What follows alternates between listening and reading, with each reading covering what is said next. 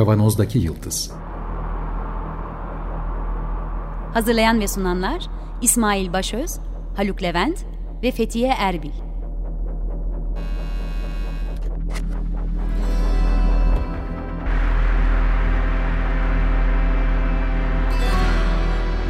Bugünün penceresinden geleceğin ayak izleri. Merhabalar, Açık Radyo'dayız. 95.0 Kavanoz'daki Yıldız programında sizlerle beraberiz. Yeniden geleceğin ayak izlerini sürmeye devam ediyoruz. Bu hafta Zafer Demirkol'la yaptığımız söyleşinin üçüncü ve son bölümünü sizlerle paylaşacağız. Zafer Demirkol, bilgisayar, yazılım ve yapay zeka dünyasının mutfağından programımıza katılan bir arkadaşımız. Geçtiğimiz bölümlerde daha ağırlıklı olarak teknik kısımlarını ve buna bağlı olarak yapay zekaların yaratıcılığı üzerine sohbetler ettik. Yapay zekaların insani yaratıcılığı demek daha doğru olabilir mi, olamaz mı üzerine konuştuk. Bu son bölümde de yapay zekaların üzerine yaptığımız sohbeti biraz daha geniş alana yayarak kim bilir belki insanların da zihinsel işlem kapasitelerinin artırılıp artırılamayacağı üzerine e, yine bazı sohbetler yaptık. İlginizi çekeceğini umuyoruz. Programcı olarak ben İsmail ve Haluk beraberdik. Evet, Zafer Demirkol'la yaptığımız uzun söyleşinin üçüncü ve son bölümüyle sizleri baş başa bırakıyoruz. Peki e, bu bağlamda yine bu tren yolu hattının üzerinde dar yapay zeka diye bir kavram kullanılıyor mesela. Bunların hepsi buraya mı giriyor? Şimdi o işte dar yapay zeka dediğimiz şey günümüz yapay zekası.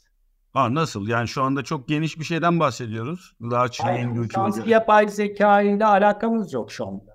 Ha dar yapay zeka insansı... Belirli alanlarda harika işler üretebilen yani bu motosiklet sürebilen, otonom sürüş yapabilen bir e, yapay zeka modeli. Yani ne? araba sürebilen bir yapay zeka modeli motosiklet süremiyor. Çünkü ya da ne, resim yapamıyor. Ha, gö, görseli tanıyabilen ya da e, görsel tanıyan bir şey sesi tanıyamıyor. Değil mi? Kendi, Öyle mi? Tabii. Dar alanlarda kısa paslaşmalar. Yani dar alanda kendi konusunda mesela görsel tanım konusunda çok iyi ama sesi tanımıyor. Çünkü o görsel tanıma datalarıyla eğitiliyor. Bu çok önemli. Bunun altını çizmek için aslında bir yandan da sordum. Yani hani biz uzakta bu işin mutfağında olmayan bir insanız ama mutfağında olan e, bunun eğitimlerini de Ben söylemiyorum zaten. Günümüz tamam. Bu, Senden duymak önemli. Bu, bu günümüz yapay zekasını altyapısını oluşturan bilim adamlarının söylediği. Aslında günümüz yapay zekası dar yapay zeka diye geçer ve bu hani darını kullanmaz kimse. Neden dar? Çünkü bakın yani bugün de, tekrar ediyorum bu teknoloji üretenlerin söylediği bir şey bu kavram. Benim değil. Ne, neye dayanarak söylüyorum? İşte aynı verdiğim örnekleri. Yani bugün çeviri yapabilen bir yapay zeka ne bileyim görseli tanımıyor. Çünkü o da onun datalarıyla eğitiliyor. Bunlar dar yani dar alanda güzel işler yapıyorlar. Yani şu anki altyapı bu. Ve yeni bir şey de gelmedi. Üretken yapay zeka harika mevcut ve işte demin programın başında dört tane temel altyapının ki bunların hepsi de dar yapay zeka var. Altyapının bir araya gelmesi sonucu oluşan ve bizi şaşırtan ama şey değil geniş bir insansız, insansız zekadan bahsetmiyoruz. E, o zaman şöyle dersem yanılıyorsam lütfen düzelt. Mesela ChatGPT'ye biz her türlü soruyu sorabiliyoruz. Öyle değil mi? Her evet. türlü soruyu soruyoruz. Evet. Bugün canım sıkkın ne yapmamız gerekiyor? Ne yapmam ne yapmamı önerirsin sorusundan tut da işte gen editing konusundaki gelişmelere kadar bir sürü şey sorabiliyoruz. 2021 datasına kadar. 2021'den. evet. evet bu arada bu tabii. Ee, kesinlikle. Bundan da bahsetmiştik. Ve sanki her türlü konudan bahseden bir şey hiç de dar gelmiyor ortaya. Ama ya. belli ki metin üretiyor sadece o. Ya o eldeki parçalardan bir ya yaptığı iş metin üretmek. Yani bir, bir sorularıma cevap verirken darlık burada tanımlanıyor burası. Her konuda e, bir şey söyleyebilmesinde değil. Bu yapay zeka e, patoloji şeylerini yapamıyor belki şu anda. E, geçen programda örnek vermiştim. E, patoloji preparatlarını tanıyabilen bir yapay zeka. Hayır, darlık şuradan kaynaklanıyor. Aslında tam olarak o değil. Aslında o anlamda çok ha. değil. Ha, darlık şuradan kaynaklanıyor. Şimdi bir yani bunların arasında yani mesela şimdi görsel tanıyan yapay zeka var. E, e, metin üreten var ya da e, sınıflandırma yapan yapay zeka var. Otonom sürüşü yapan yapar gör ama bunlar entegre bir zekaymış gibi çalışmıyor. Anlatabildim mi? Yani evet. yani seni gördüğü zaman sesini tanımıyor. Sesi tanımak için bir model sesi tanıdığı zaman görselini değerlendirme gibi yani böyle e, bilişsel süreçler yok arada. Ve aralarında bir bağlantı yok. Evet altyapı olarak belirli demin saydığım dört teknolojiyi kullanıyor ama bu ne üretmek için? Resim üretmek için, tekst üretmek için. Bu anlamda da mesela yani demin verdiğin örnek şöyle geniş aslında. Bugün mesela cerrahi operasyonları için en iyi karar verebilecek modelleri üretebilir ChatGPT mevcut veriden. Herhangi bir uzman doktora göre. Bu anlamda geniş. Ama benim bahsettiğim bu e, insansı yani bilişsel bilişsel süreçlerden bahsedemiyoruz. Birbiriyle bir ilişkileri yok bunların. Anlatabildim mi? Daha doğrusu yani o görüyor ama demin de konuştuk. Bir insan gözü gibi görmüyor ki. Sen evet. sadece Zafer Demirkol'un resimlerinden eğittiysen sadece Zafer Demirkol görebiliyor mesela. Sadece senin resimlerinden, sadece araba resimlerinden sadece onu görebiliyor. Başka bir şey, yeni bir şey göremiyor mesela. Haluk'un söylediği lafı da Haluk'un söylediği şey de yani e, konteks bağlam mevzusunun da bu kadar iyi işleyebilme e, hali yok şu anda belli ki. O da insani bilinç süreçleriyle ilgili bir. Hayır bilinçten bahsedemeyiz yani orada ya da insani bir zeka sürecinden bahsetmiyoruz. Yani burada dardan kasıt o. Dar alanlarda harika işler yapıyorlar. Yani her türlü bizden çok daha iyiler. Onu kabul etmek lazım. Ama bir insansı bir zekadan bahsetmiyoruz burada. Bir süreçten bahsetmiyoruz. Evet. Ee, bunun diğer... Ben bir araya girebilir miyim? Lütfen. Şimdi kutsal dizi Star Trek'e başvuracak olursak. evet. Şimdi orada e, bir el yükselttiğim sibernetik bir sistem var. Yani siber, bu sibernetik meselesini de ayrıca bir konuşmak lazım. Bu programda konuşamayız herhalde de e, Borg uygarlığı. Değil mi? Borg uygarlığı sonuçta bir tane merkezi bilgisayarın olduğu ve türleri asimile ederek network'ü genişleten bu genişletme hem fiziki aksiyon anlamında hem de o türün bilgi hazinesinin tümüyle veri tabanına eklenmesi dolayısıyla datayı da genişleterek yapılan bir işlemden bahsediyor. Şimdi bu Borg'larla savaşırken o kadar yüksek bir işlem kapasitesi var ki bir silah kullanıldığında o silahı analiz edip karşı önlem geliştirmeleri birkaç dakika sürüyor. Dolayısıyla o birkaç dakika içerisinde ne yaptıysan yaptın. Yani orada yok edebilirsen yok edebilirsin. Yoksa e, zaten yanma, yenme imkanı yok. Fakat Voyager'ın ileriki sezonlarında e, bir türden bahsediyoruz. Bunun öncü türlerini uzayda görüyorduk fakat uzayın dışından gelen bir şey. Bu sibernetik sistem her bir tür bireyinin yüksek bir bilişsel kapasitesini koruyor. Yani organik bilişsel kapasitesini koruyarak yüksek bir hesap kapasitesi sağlayan bir işlemci. Yani bir benzetme yapmak gerekirse Borg uygarlığı eski zamandaki Unix network'ü gibi aptal terminallerden oluşan e, merkezi işlemde işlemcinin olur. Burada ise o terminallerin de akıllı olduğu ama halen bir ağın olduğu dolayısıyla yüksek işlem kapasitesi oradan da ortaya çıkıyor. Ee, bir füzyondan tam bir entegre sistem, bir sibernetik sistemden bahsediyoruz. Yani buraya doğru bir gidişin olması o, o sadece bilim kurgu karakteri olarak karşıda çıkmıyor bunlar. Değil mi? Bilim kurguda çok işlenen bir konu bu. Ama çeşitli formlarda bunu nasıl başarabiliriz diye de yani insan makina entegrasyonu. Buna Endüstri 5.0'ın mottosu zaten bu. Evet. Ee, bu doğrultuda gerçekleştirilen çok fazla çalışma var. Genetik biliminin ve gelişmesi. ilgisiz gelişmesiyle birlikte ortaya çıkan. Evet. Mesela sen bu konuda Star Trek'in heyecanıyla da e, bakış açınla da işte ya buraya doğru giriş varı söylüyorsun. Belki ben de kaygılarımla hayır hayır hayır öyle bir şey olamayacak kısmına e, denk geliyorum. İşte bizi de insan yapan şeylerden biri bu açıkçası. Yani bahsettiğimiz o kaygılar, korkular, hazlar da var. E, bilgi de var. Birçok faktörle biz var oluyoruz ama gerçekten makinenin böyle olabilmesini en azından beni rahatlattı Zafer. Yakın zamanda görünmüyor.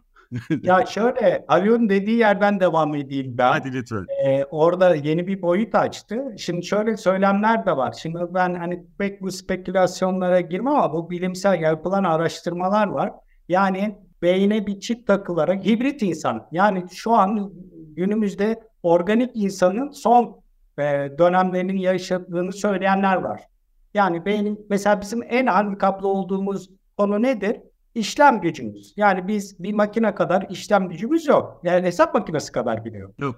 Yani birden mesela bir saat içinde kaça kadar sayabilirsin desem 3600'e kadar bile sayamaz. Saniyede bir kere bile sayamazsın. Halbuki makineler saniyede milyarlarca işlem yapıyorlar değil mi? Bizde Evet. olan en üst dünyaları o. E şimdi bize bir beynimize bir çip takacakları söyleniyor. E, ne olacak? E, bizim diğer pozitif hani sahibimiz o yöntemler. E, bir de işlem gücümüz artırılınca e, ortaya ya, ya, ya acayip bir zeka çıkma ihtimali var. Şimdi böyle bir olasılık var. Hani ben dedim ya makineler kanalından ilerlersek e, bilemeyiz bunu. Ama hibrit bir insan modelinden bahsedersek yani bu bir artık yani bazı çalışmalar olduğu söyleniyor. Ben yine burada çok bilimsel konuşamıyor, konuşmuyorum. Onun altını çizeyim çünkü referans gösteremiyorum.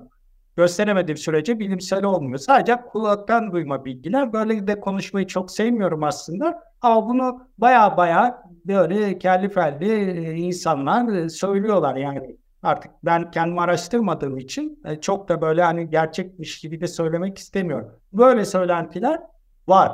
Haluk biliyorsa beni hani referansa verir daha iyi söyler. Ama bu yani bu kanaldan ilerlerse yani bizim işlem gücümüz arttırılırsa ortaya acayip işler çıkabilir. Birincisi bu. Diğeri de bu deminki konuya dönecek olursam e, mesela ben yine ChatGPT'nin e, kendisine sordum. Onda not aldım buraya. Hani demin bilgisayarlar bizim gibi görmüyor dedim. Mesela ona dedim ki, ki yani sordum. Görmek bilişsel bir e, beceri midir? Görmek. Yani baktığınızı görmek. Evet, görmek bilişsel bir beceri. Doğru verdi cevap. Görmek dış dünyadan gelen ışık ve renk gibi uyaranları algılama ve anlama süreçlerini içerir. Anlaması da var yani. Evet.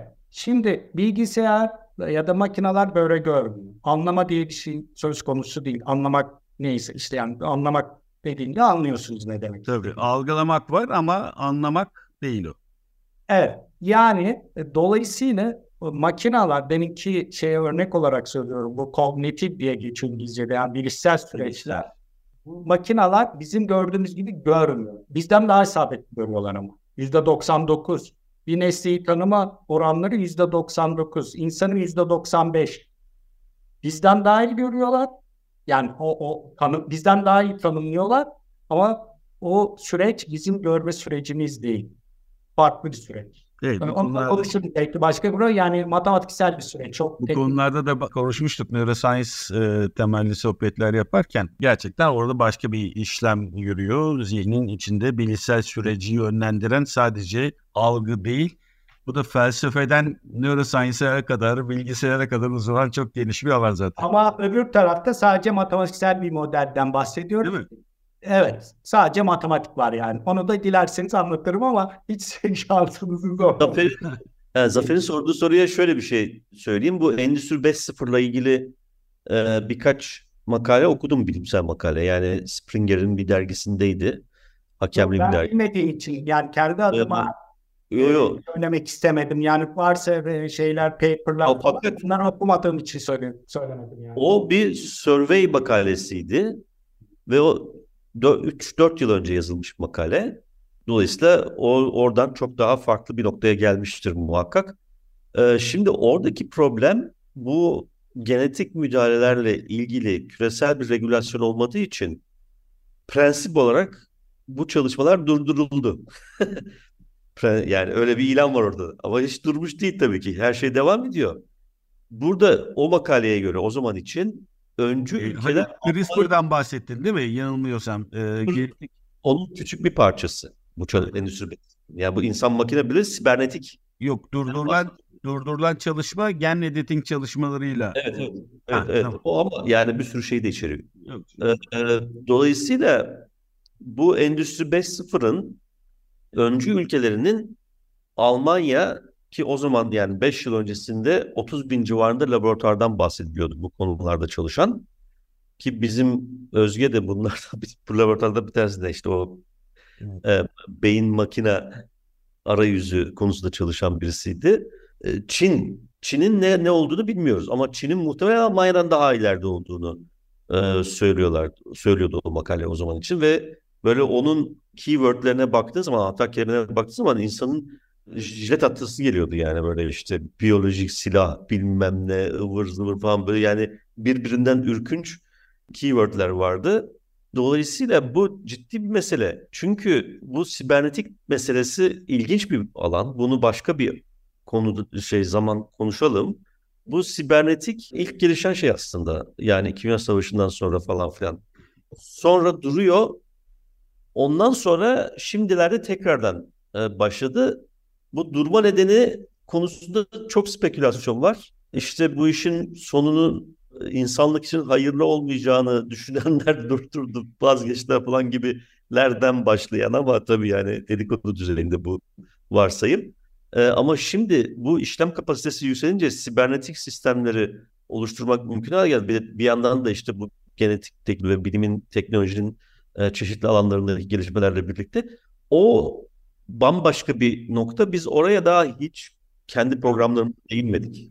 Bu arada bir şey söyleyeceğim. Senin de bahsettiğin işte Çin ne durumda bilmiyoruz. Almanya'da burada çok ileri gidiyor derken Zafer'in biraz önce söylediği hikaye insan beynine çip yerleştirerek ya da çip demeyelim yani işte elektrotları vesaireleri koyarak ki değişik boyutlarından bahsetmiştik. Zihinsel işlem gücünü, bilişsel işlem gücünü artırma kısmından bahsettik. Doğru mu? E, çünkü şeyler yapılıyor. Yani işte, kapasitesini artırmadan bahsediyoruz. Efendim? Bilişsel değil. Bilişsel kapasite bizde zaten maksimum seviyede Yok, var. Tamam. Hayır. İşlem, işlem gücü. İşlem Bilişsel işlem gücünden bahsediyor. Yani motor e, beynin bir de motor kapasitesi yani hareket yaptıran, bedenimizi hareket yaptıran, dilimizi, konuşmamızı, göz kapağımızı, elimizi kolumuzu hareket ettiren bu konuda çok ilerleme kaydedildiğini biliyoruz. Burada da motor işlem gücünde bir artış olduğunu biliyoruz eksik olanlar için eksik e, felçlilerden bahsediyorum ama bilişsel işlem gücü diye ayırmaya çalıştım. Altını böyle bir, bir fark olduğunu söylemeye çalıştım sadece. Evet bilişsel işlem gücü çok hani gözlerimizi fal taşı gibi açtıran e, hikaye gerçekten. Bunu sadece motor kısımda e, yol alındığını biliyoruz ama bilişsel, evet. zihinsel kısmında ne olduğunu bilmiyoruz yani. Öyle bir şey de söyleyeyim. Bu çok tehlikeli bir alan tabii. Yani bunun ne ne tür bir kere insan vücut bütünlüğünü değiştirdiği kesin. Ama bu değişimin hayırlı bir sonucu olur mu olmaz mı? Hani ilk başta aman fiziksel kapasitenin artması, işlem kapasitesinin artması çok hoş geliyor kulağa ama bu vücut bütünlüğü bozulduktan sonra ortaya çıkacak olan şey yeni bir tür aslına bakarsan tanım itibariyle. Öyle ee, Aslında onun sibernetik dışında şu an aklıma gelmedi ee, bir isim de veriyorlar ama ama e, Cyborg. Al, Ali böldüm mü bilmem. Yok yok tamam yani deva, devam tamam. edebilirim. Sorun değil. E, dolayısıyla bunun e, bu bu e, yan etkiler falan şey bir. İkincisi bizim öğrenme sürecimizin önemli bir parçası hata yapmak ve bu hatadan öğrenmek. Ee, Ama yapay zeka da böyle çalışıyor. Hayır. Evet. Tam Derin öğrenme. Hayır, yani, bizim hatayı değerlendirme nöral networkler hatalarından öğreniyor ama oradaki hatalar matematiksel hatalar. Neyse konuş. Bizim bizim hatadan öğrenme sürecimiz tamamen farklı.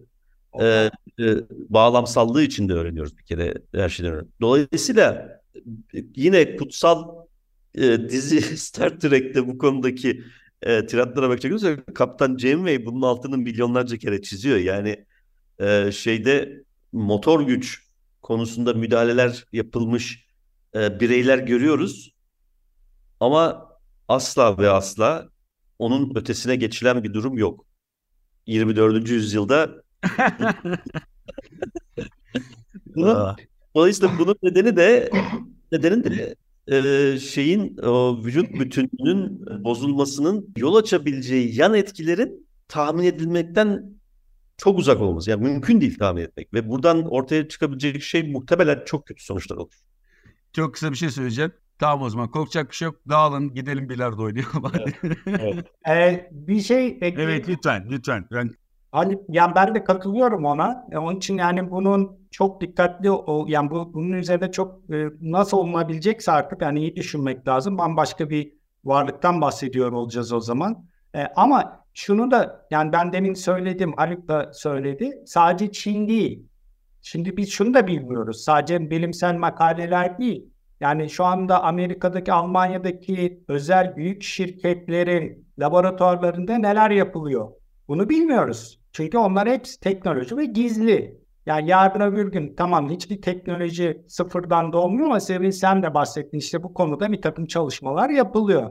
Yarın öbür gün bunlar karşımıza ufaktan ufaktan çıkabilir mi? Çıkarsa nasıl bir takım regülasyonlara gidilmeli? Henüz daha biz yapay zekada e, veri toplamanın regülasyonlarına falan gidememişken birden böyle şeylerde yani bütün bunlar aslında üzerine kafa yorulması gereken şeyler diye düşünüyorum. Yani sadece bilimsel makale boyutuna indirgemiyorum. Demin söylediğim o şeyi hani dedim ya çok önemli insanlar söylüyor bunu diye. Yine o şirketlerde çalışan insanlar bunlar. İsim vermeyeyim şimdi. Oralardan istifa etmiş. E bunu söylüyorsa bir nedeni var. ne o söylediği şeyi tekrarlayalım. Ha işte çip yani ben çip diyorum ama işte yani beyne Elektrotlar vesaire. e, elektrotlarla ve- vesaireyle müdahale etme. Yani bir şey e, dışarıdan müdahalede bulunmak. Bunu söyleyen sıradan birisi olsa hiç ya ama bu o şirketlerden çalışan bir takım ve oradan ayrılmış insanlar söylüyor. Neden söylüyorlar bunları? Anlatabildim mi? Ya da yine bilimsel olarak bir takım çalışmalar var benim bilmediğim. Yani hepsini biliyorum demek istiyor. Yani zaten bilmiyorum çoğunu. E, vardı Ali söyledi. Dolayısıyla yani bu yöne doğru mu gidiyor? Onun hani henüz bilmiyorum. Bunun için erken bir şeyler söylemek ama o yöne doğru giderse de bunu gerçekten konuşmak lazım. Şimdi şöyle bir şeyden de bahsedeyim. Burada bir asimetrik güç ilişkisi var. Şimdi bu teknolojileri senin de altını çizdiğin gibi geliştirebilecek olan şirketler. Almanya'da, Çin'de, Amerika'da nerede olduğunun önemi yok. Şirketler. Ve çok az sayıda şirketten bahsediyoruz. Çok az sayıda şirketten bahsediyoruz. Bu çok az sayıda şirketin bir an için süper güçlere sahip tırnak içinde e, bireyler dev, yani insanı deforme ederek e, bireyler ürettiğini varsayalım. Bunun hangi amaçla kullanılacağını bilemeyiz. Şirketlerin bir tane amacı var çünkü kar etmek. Yani ben hep söylüyorum şirket dediğimiz kurum insanlığın son 300 yıl içerisinde insanlığın başına gelmiş en büyük bela. Bir Ee, iktisat profesörü anons etti. Evet. E, dolayısıyla bunun yüzde yüz açık şeffaf bir şekilde denetlenmesi gerekiyor. Ayrıca burada başka bir mesele daha var. Onu daha önceki programlarımızda dile getirmeye çalışmıştım. Bilimle tek şirketler yani teknoloji diyelim artık ona. e, teknoloji arasında asimetrik bir ilişki var. Biz yaptığımız her şeyi paylaşmak zorundayız. Çünkü performans kriterimiz bunu gerektiriyor. Paylaştıkça performans artıyor. Yani yeterli hale geliyor. Dolayısıyla biz bir kamusal mal üretiyoruz. Ama bu şirketler bu kamusal mal olmadan bu teknolojiyi geliştirme imkanına sahip değiller. Biz derken Ama bilim çalışanlarını Bilim dünyasından bahsediyorum. Bilim dünyası Bilim olmadan, temel bilimlerdeki gelişme olmadan, bilmem ne olmadan o teknolojiyi geliştiremezler. E ama bu teknolojinin temelini oluşturan bilimsel gelişmelere herhangi bir pay ödenmiyor şirketler tarafından. Dolayısıyla bu asimetrik ilişki e, aynı zamanda büyük bir servet transferi toplumsal anlamda. Buna da izin vermemek gerekir. Dolayısıyla kapitalizmi yıkalım.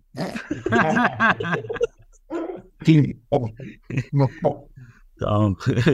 Bunu da e, tutayım ben programda. Neyse ilk defa söylediğimiz bir şey değil zaten bizim.